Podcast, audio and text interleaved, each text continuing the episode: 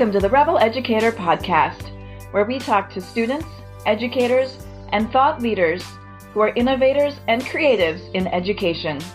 I'm your host, Tanya Sheckley. Thanks for joining us.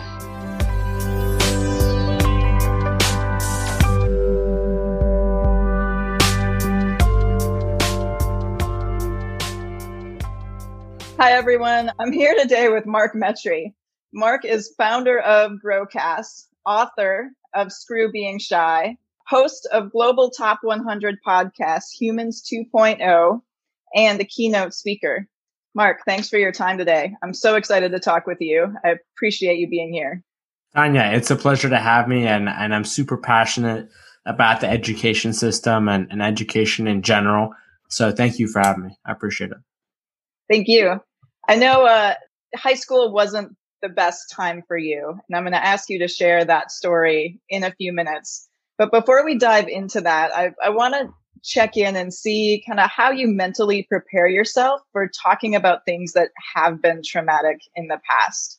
And, and I don't want to compare our situations by any means. yeah, of course. Um, I lost my daughter four and a half years ago, and it's a story that I share when I speak a lot, um, when I'm on podcasts or or talking with audiences. And every time I do it, I'm completely wiped out afterwards. I'm emotionally Mm. drained.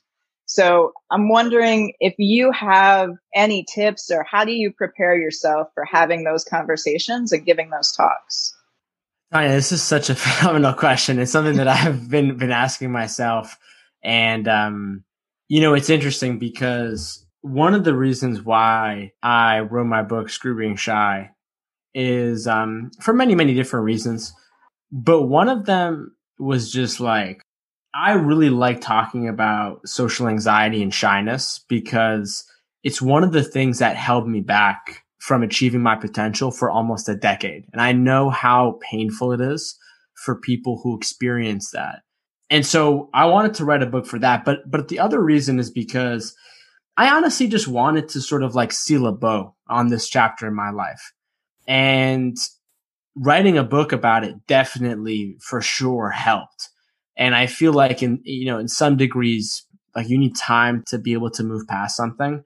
I also think like expressing something, putting it out there in the real world and then being like, you know, like th- this is part of my story. I feel like it's better. But I think I, in regarding your question, I think I really experienced like the negative side effects of this when my book was, um, was coming out in, uh, in March, like when the world was basically shutting down. At that time and a month before, I was doing like this whole like press run media. And so I was basically a guest on like every podcast. And I don't know how many podcasts I did, but I probably did. I was a guest on maybe over like a hundred podcasts in the course of like a month and a half. and so like there were literally days where I literally had like like 10 podcast interviews that I was doing. And so after that, I definitely burnt out. I definitely felt what you said in terms of like that emotional exhaustion of telling your story. And so I honestly kind of feel like because I've written it down in the, and it's like a book now, because I've been able to like share it hundreds and literally hundreds and hundreds of times.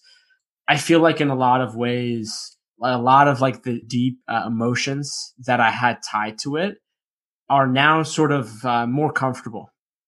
And when I'm able to tie it, I always talk about it in terms of me personally, my story, in the sense of like, like what happened was really terrible, but you know, I, I mean, it's like a happy story after. And so I always try to like frame it at the end for good, but I know that they may not work with, you know, every story. And so I, I think just like expressing it. And then also too, like, for example, one thing I've learned is before I do any kind of like podcast or something, I always try to do, I always try to like just take a break before what I'm doing. I try to never like jump into a podcast interview right away if I'm like doing something different. And I always just try to like take like some deep breaths or go for a walk or something and just like try to reset my brain. And so, yeah, it, it's difficult, but it's something that I'm, I'm like thinking about right now. I've, uh, I've had this conversation with a lot of people. And I think the reality is, is like, again, for my example, if you're like in this you know, like industry, all the stuff that I talk about, it's going to be heavy sometimes, you know, and I, and I get people who email me and you know who message me all the time and you know tell me some pretty heavy stuff.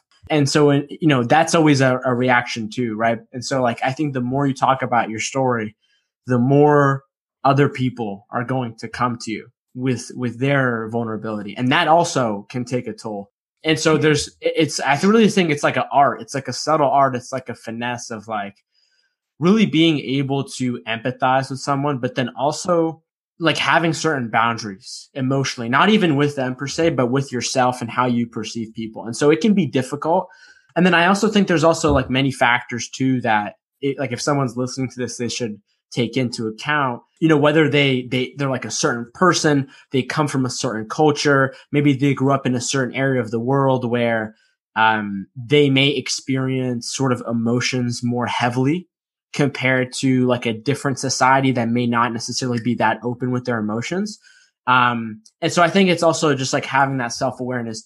Uh, like I know for myself, like I'm a very sensitive person, you know, and so I, I always make sure to just like set up the right boundaries emotionally with myself, whether that comes with like other people and them reaching out to me, people that I don't really know and their story, because I know that if I just think about that, I'll, get like really sad and it'll be really heavy. And sometimes you need to do that, you know? And so I think it, I think it really is sort of like a subtle art.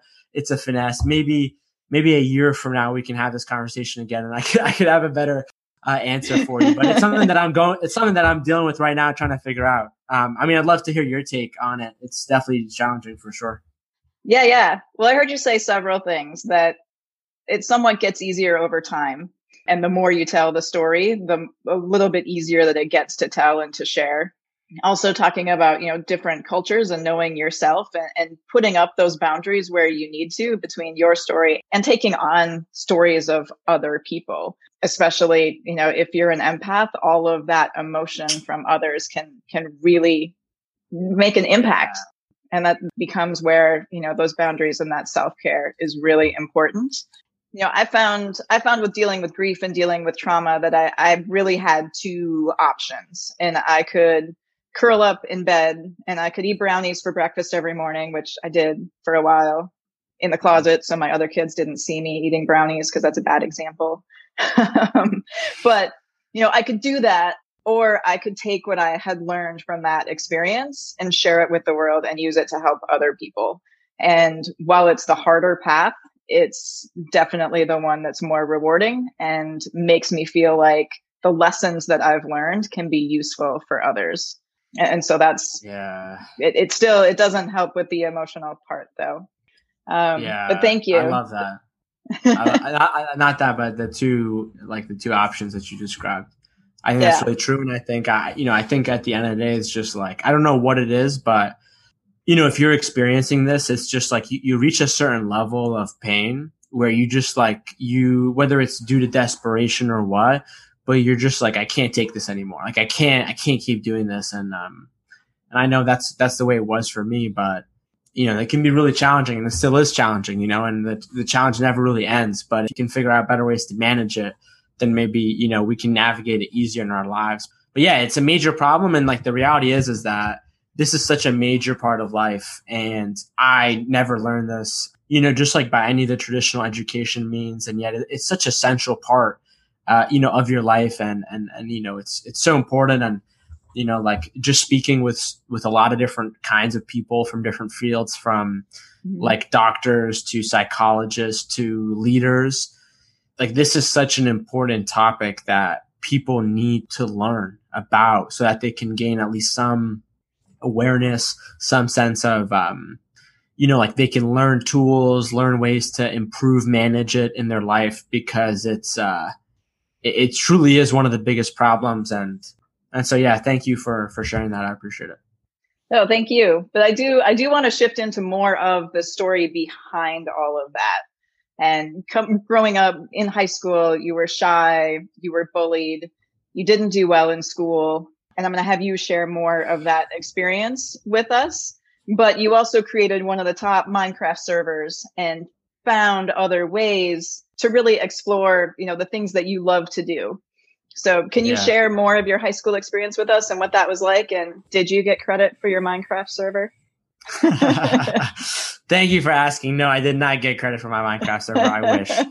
So, you know, for me to tell you about high school, I have to go back a little bit. So basically, I'm a son of immigrants and my parents, they came to America. They moved to the East Coast. They came here with barely any money. You know, we lived in like some small apartment building in like the inner city. And I remember basically like in elementary school around like third grade, uh, entering third grade, my parents got better jobs and we moved from the inner city towards uh, like a much uh, like a more rural town. And I mm-hmm. remember we moved to this small town with like five six thousand people in it, and uh, you know it was interesting place for sure. But one of the really unique parts about this place is that there was no racial diversity whatsoever. And uh, you know I for the most part it was maybe me and maybe one or two or three other families in the entire town uh, who who looked different. And so I also remember this time in America, it was like post 9-11. And so I, if you were an Arab or if you were Middle Eastern, if you were Muslim, if you were, you know, any mm-hmm. of these categorical things, um, that's where you felt a lot of uh, discrimination and racism. And so I remember just being a kid and being put in this environment where nobody physically looked like me. Um, I wasn't accepted. I started to, you know, face different things from bullying to racism to mental, physical violence, threats, things like that. And so that was, yeah, that was basically, uh, you know, my life from elementary school, maybe until the end of middle school, beginning of high school. And so the effects of this was that I remember at that time when I had just experienced this, I remember my mind looking back at it now. I remember my mind just like slipped into this mentality where I just felt like I could no longer be myself. And I just felt like everywhere I went into, I was always the outsider. I was always the mm-hmm. person who was perceived as not good enough or less valued. And so I was just a kid in the back of the classroom. I was the kid who had no friends, who walked around by himself, who sat by himself in the cafeteria, library, whatever, didn't participate, wasn't a part of any kind of groups, organizations, sports, anything like that. And so by the time I was in high school, this was mostly basically my, my identity. This was my entire life. This is what I had known. And maybe I would say I had like one, two or three friends who I wouldn't even necessarily call them my friends, but they were people who I just like sort of tried to surround myself with so that people didn't think that I was a complete loser and a loner uh, by just walking around. And so, yeah, you know, that was my life. And in turn, I think starting from maybe about middle school, I started to discover the internet. And I remember just like using computers in my school libraries, at my library. Mm-hmm. And I remember just like discovering different things. I don't, I don't really remember anything crazy, but I also played a lot of video games too. Um, and so I remember like discovering YouTube. I remember like watching YouTube videos, all kinds of stuff like early back in the internet. And I remember probably like video games were like one of the few places where I felt like I could connect. Um, and I felt like I was such a, like a loser in, in my real life. Um, and the only way that I could connect with people was maybe through the internet and through video games. And so I mm-hmm. played a lot of video games. I ended up starting like different YouTube channels where I would like record myself. I think one YouTube channel I had, I had like 35,000 subscribers. And that was like my way that I tried to connect. And then eventually I found this game called Minecraft. You know, I started this, um, it was honestly started it randomly. You know, I started this server, which is just like, it's just like a place where, where more than one person can play on the game, this game Minecraft. That's really popular. And so I just like discovered it and, and I just kind of like Googled how to do different things and, and I, people started joining and, and I started to get better, started to like put in microtransactions, build out a website, do different things like that.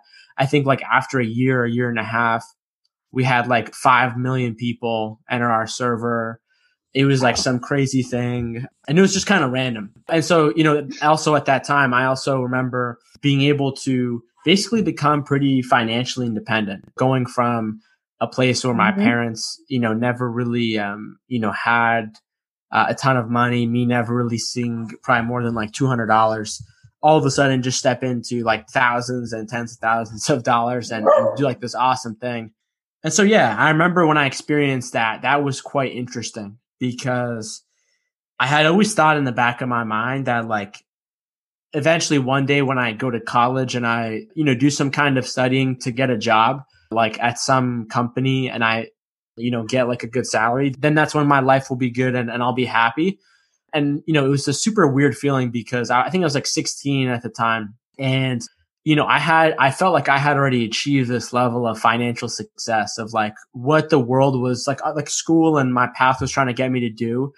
But I felt like I had achieved that early and it was, and it was doing something that I actually enjoyed but I remember mm-hmm. all of a sudden feeling like super confused in my life and, and just like asking myself, what is happiness? What is sort of success? And I had never really asked myself those questions before. And so, yeah, it was just like a really confusing time that just sort of like had me wandering, not really understanding life, not really knowing what to do, feeling like even more of an outsider. And so, yeah, it was, it's quite interesting for sure. Honestly, when I look back at it, it kind of feels like a movie, like a different chapter.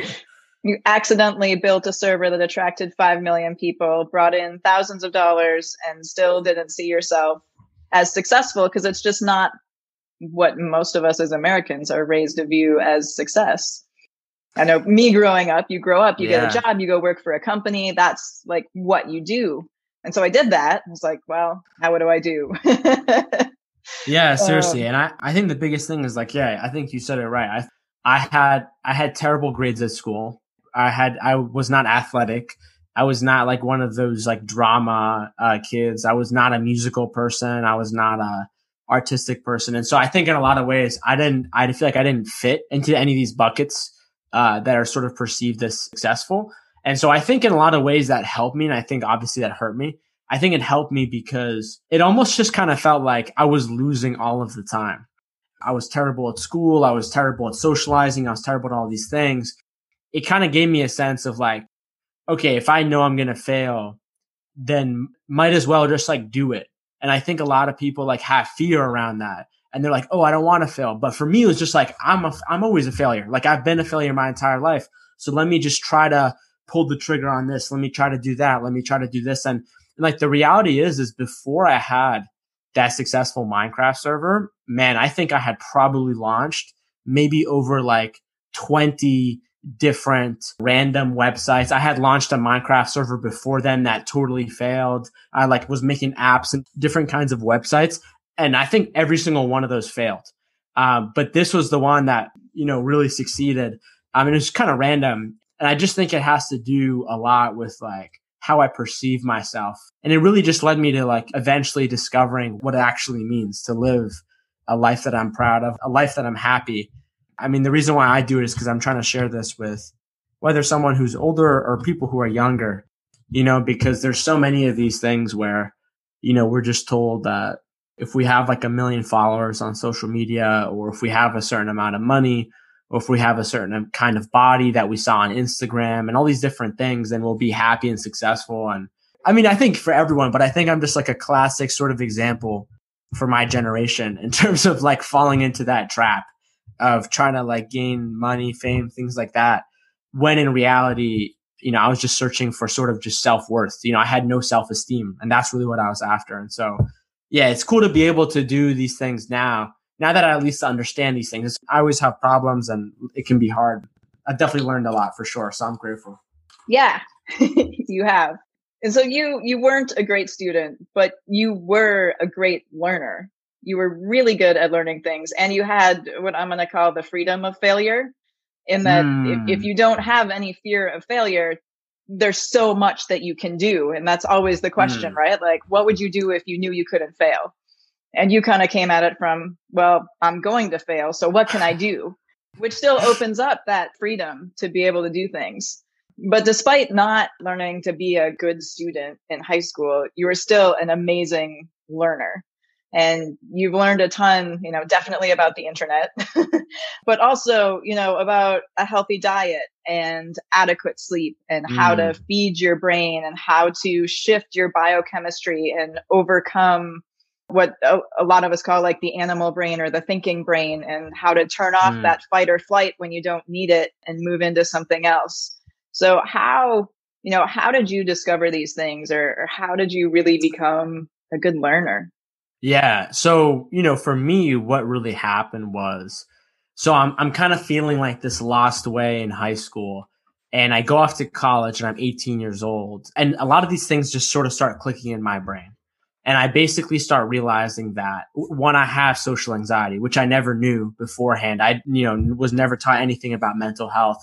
Um, and then I also just like started to look at my future and I was, you know, in college at that time studying computer science, um, which is something I really didn't want to do.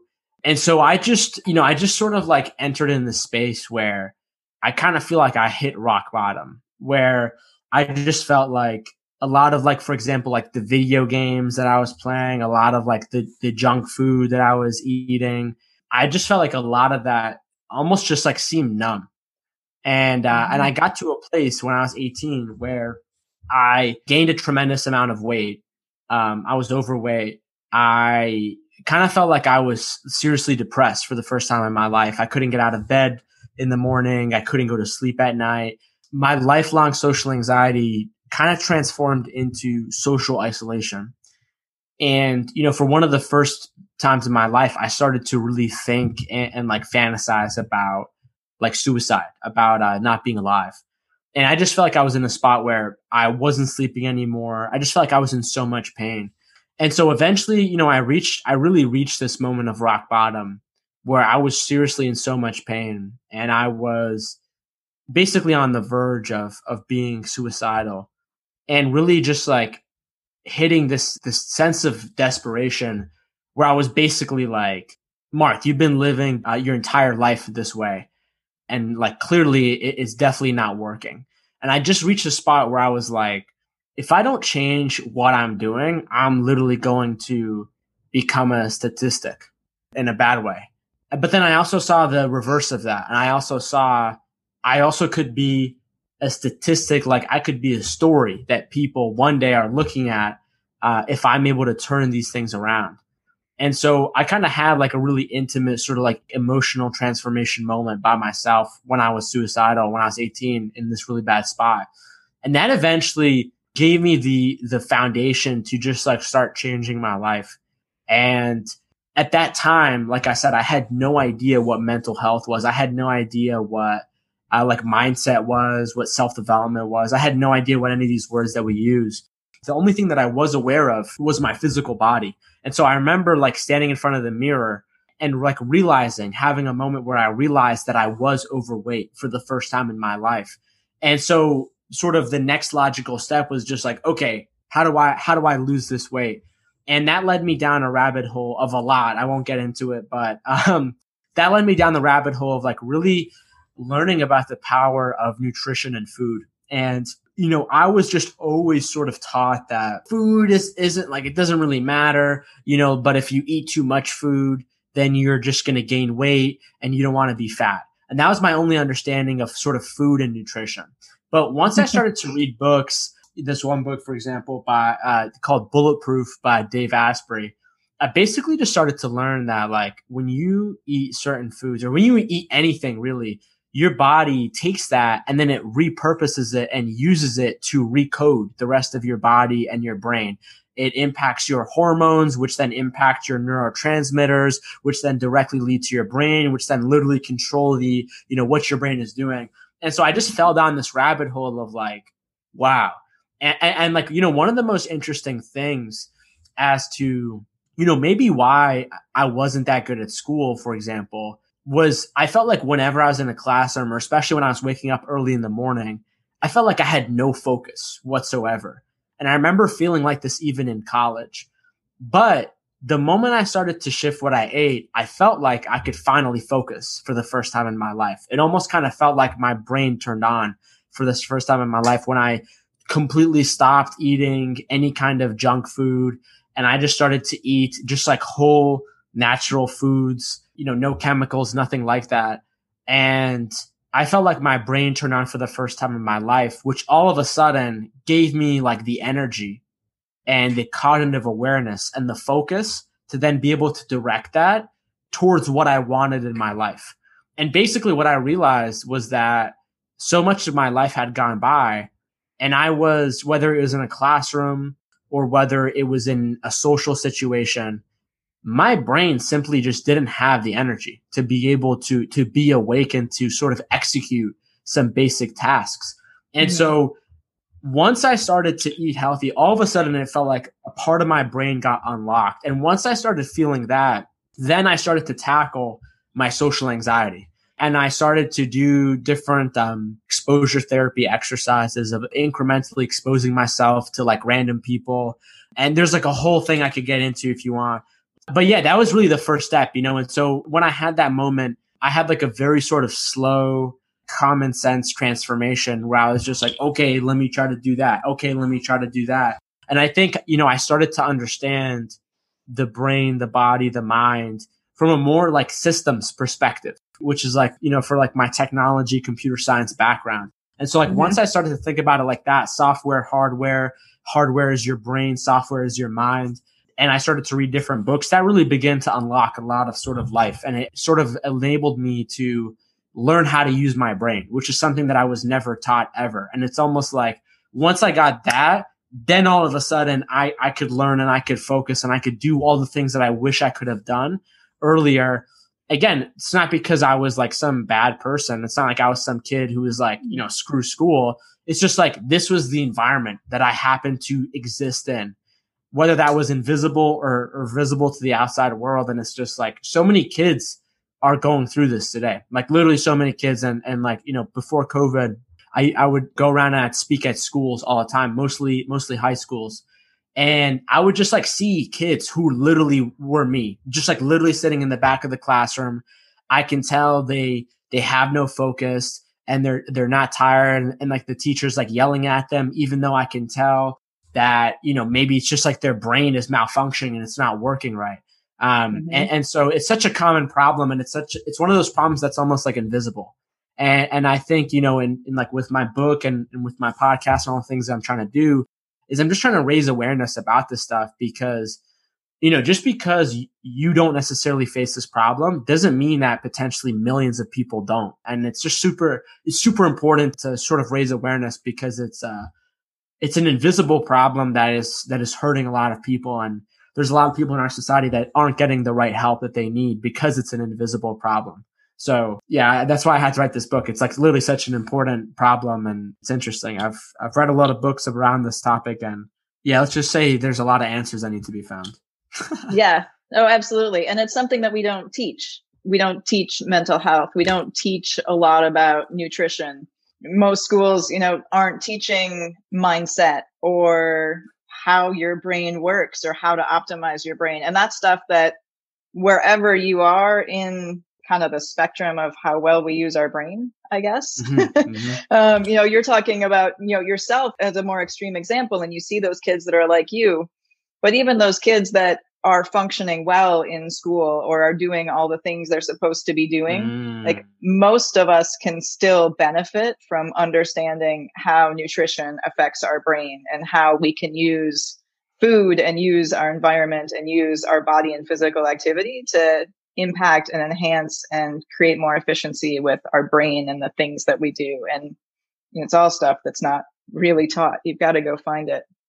Yeah, for sure. For sure. And I think, yeah, I mean, I definitely think there's a sense of realism. You know, like I, I remember having this conversation with a friend of mine who's a teacher and, and now saying like the same thing of like, oh, why don't they teach nutrition mindset in schools? And it's just like, um, like there's, that's just not really very realistic because most of the teachers don't know that, you know? And so it's, it's, it's like a sort of re-education for, for almost everyone. And so, yeah, it is super interesting for sure.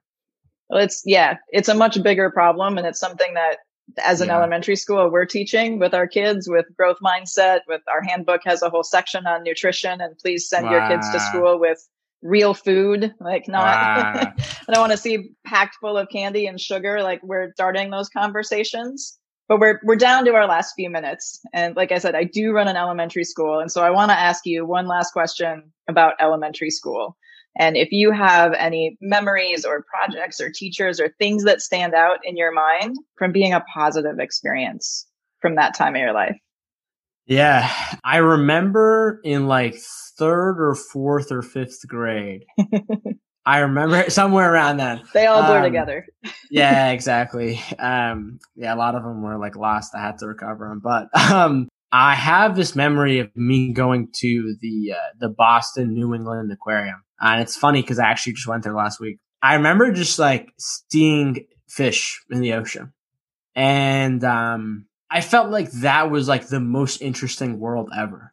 And I remember after going there, I remember like my dad got me like these marine biology books. And I would just like literally sit there and I would just like memorize all the different kinds of fish and I would just like know them and like what they would do and all the like all like the craziest information about them. Then I remember going back to the aquarium with my family and then just like being able to like identify like all the fish and just like almost like falling in love with like a different world because I felt like it was uh it was super unique. And so mm-hmm. yeah that's a memory that I have. And I and then I, I remember we went on like this trip and like we could touch the sandfish. We could like touch the uh we could touch like some kind of fish in like some touch pool ocean there sure. and I just remember it was like the coolest thing ever. And I remember like ever since experiencing that whether it was like me and my family went to the beach or even we like I was just like walking around in like the forest or something. I always remember like I had like a sense of like adventure. Like I was always trying to like discover things. I was always trying to like look at animals and like organisms and like to look at other things that were alive and be like, wow, that's so cool. Like how is that thing alive? So yeah, that's a that's that's a memory that I I remember. Have we gotten that one before? um, not that specific one, but it's pretty common that kids remember or adults remember field trips. And we know, like, when we look at learning, it's when you change that environment that we're learning in, um, whether it's through a field trip or whether it's through experiential education, that's what our brain remembers. And in your case, it inspired you to dig a lot deeper and really look into a completely different world and learn a lot more about organisms and, and really kind of fostered that interest and that love of learning, which is what they're designed to do. So, woo! Mission accomplished. That's exactly. awesome. Well, thank you so much for your time today. I really appreciate it. This has been amazing. And there are so many more questions and things that we could dive into, but I don't want to take up any more of your time today. So I'm going to say thank you. And perhaps we can have another conversation at another point in time. Yeah, Tanya, this was so much fun please let me know how I can support you and what you're doing with your elementary school and, and anything else. This was awesome. Great. Thank you. Thank you for listening to the Rebel Educator podcast. To learn more about us, visit rebeleducator.com, where you can learn about our professional development opportunities for educators and students and see our project library. If you're in the San Francisco Bay Area, check out our progressive, inclusive elementary school, Up Academy, at upacademysf.com. We'd like to say a special thank you to Atmosphere for use of their audio track, Miho. Thanks again for joining us, and we wish you well no matter where your educational journey may lead.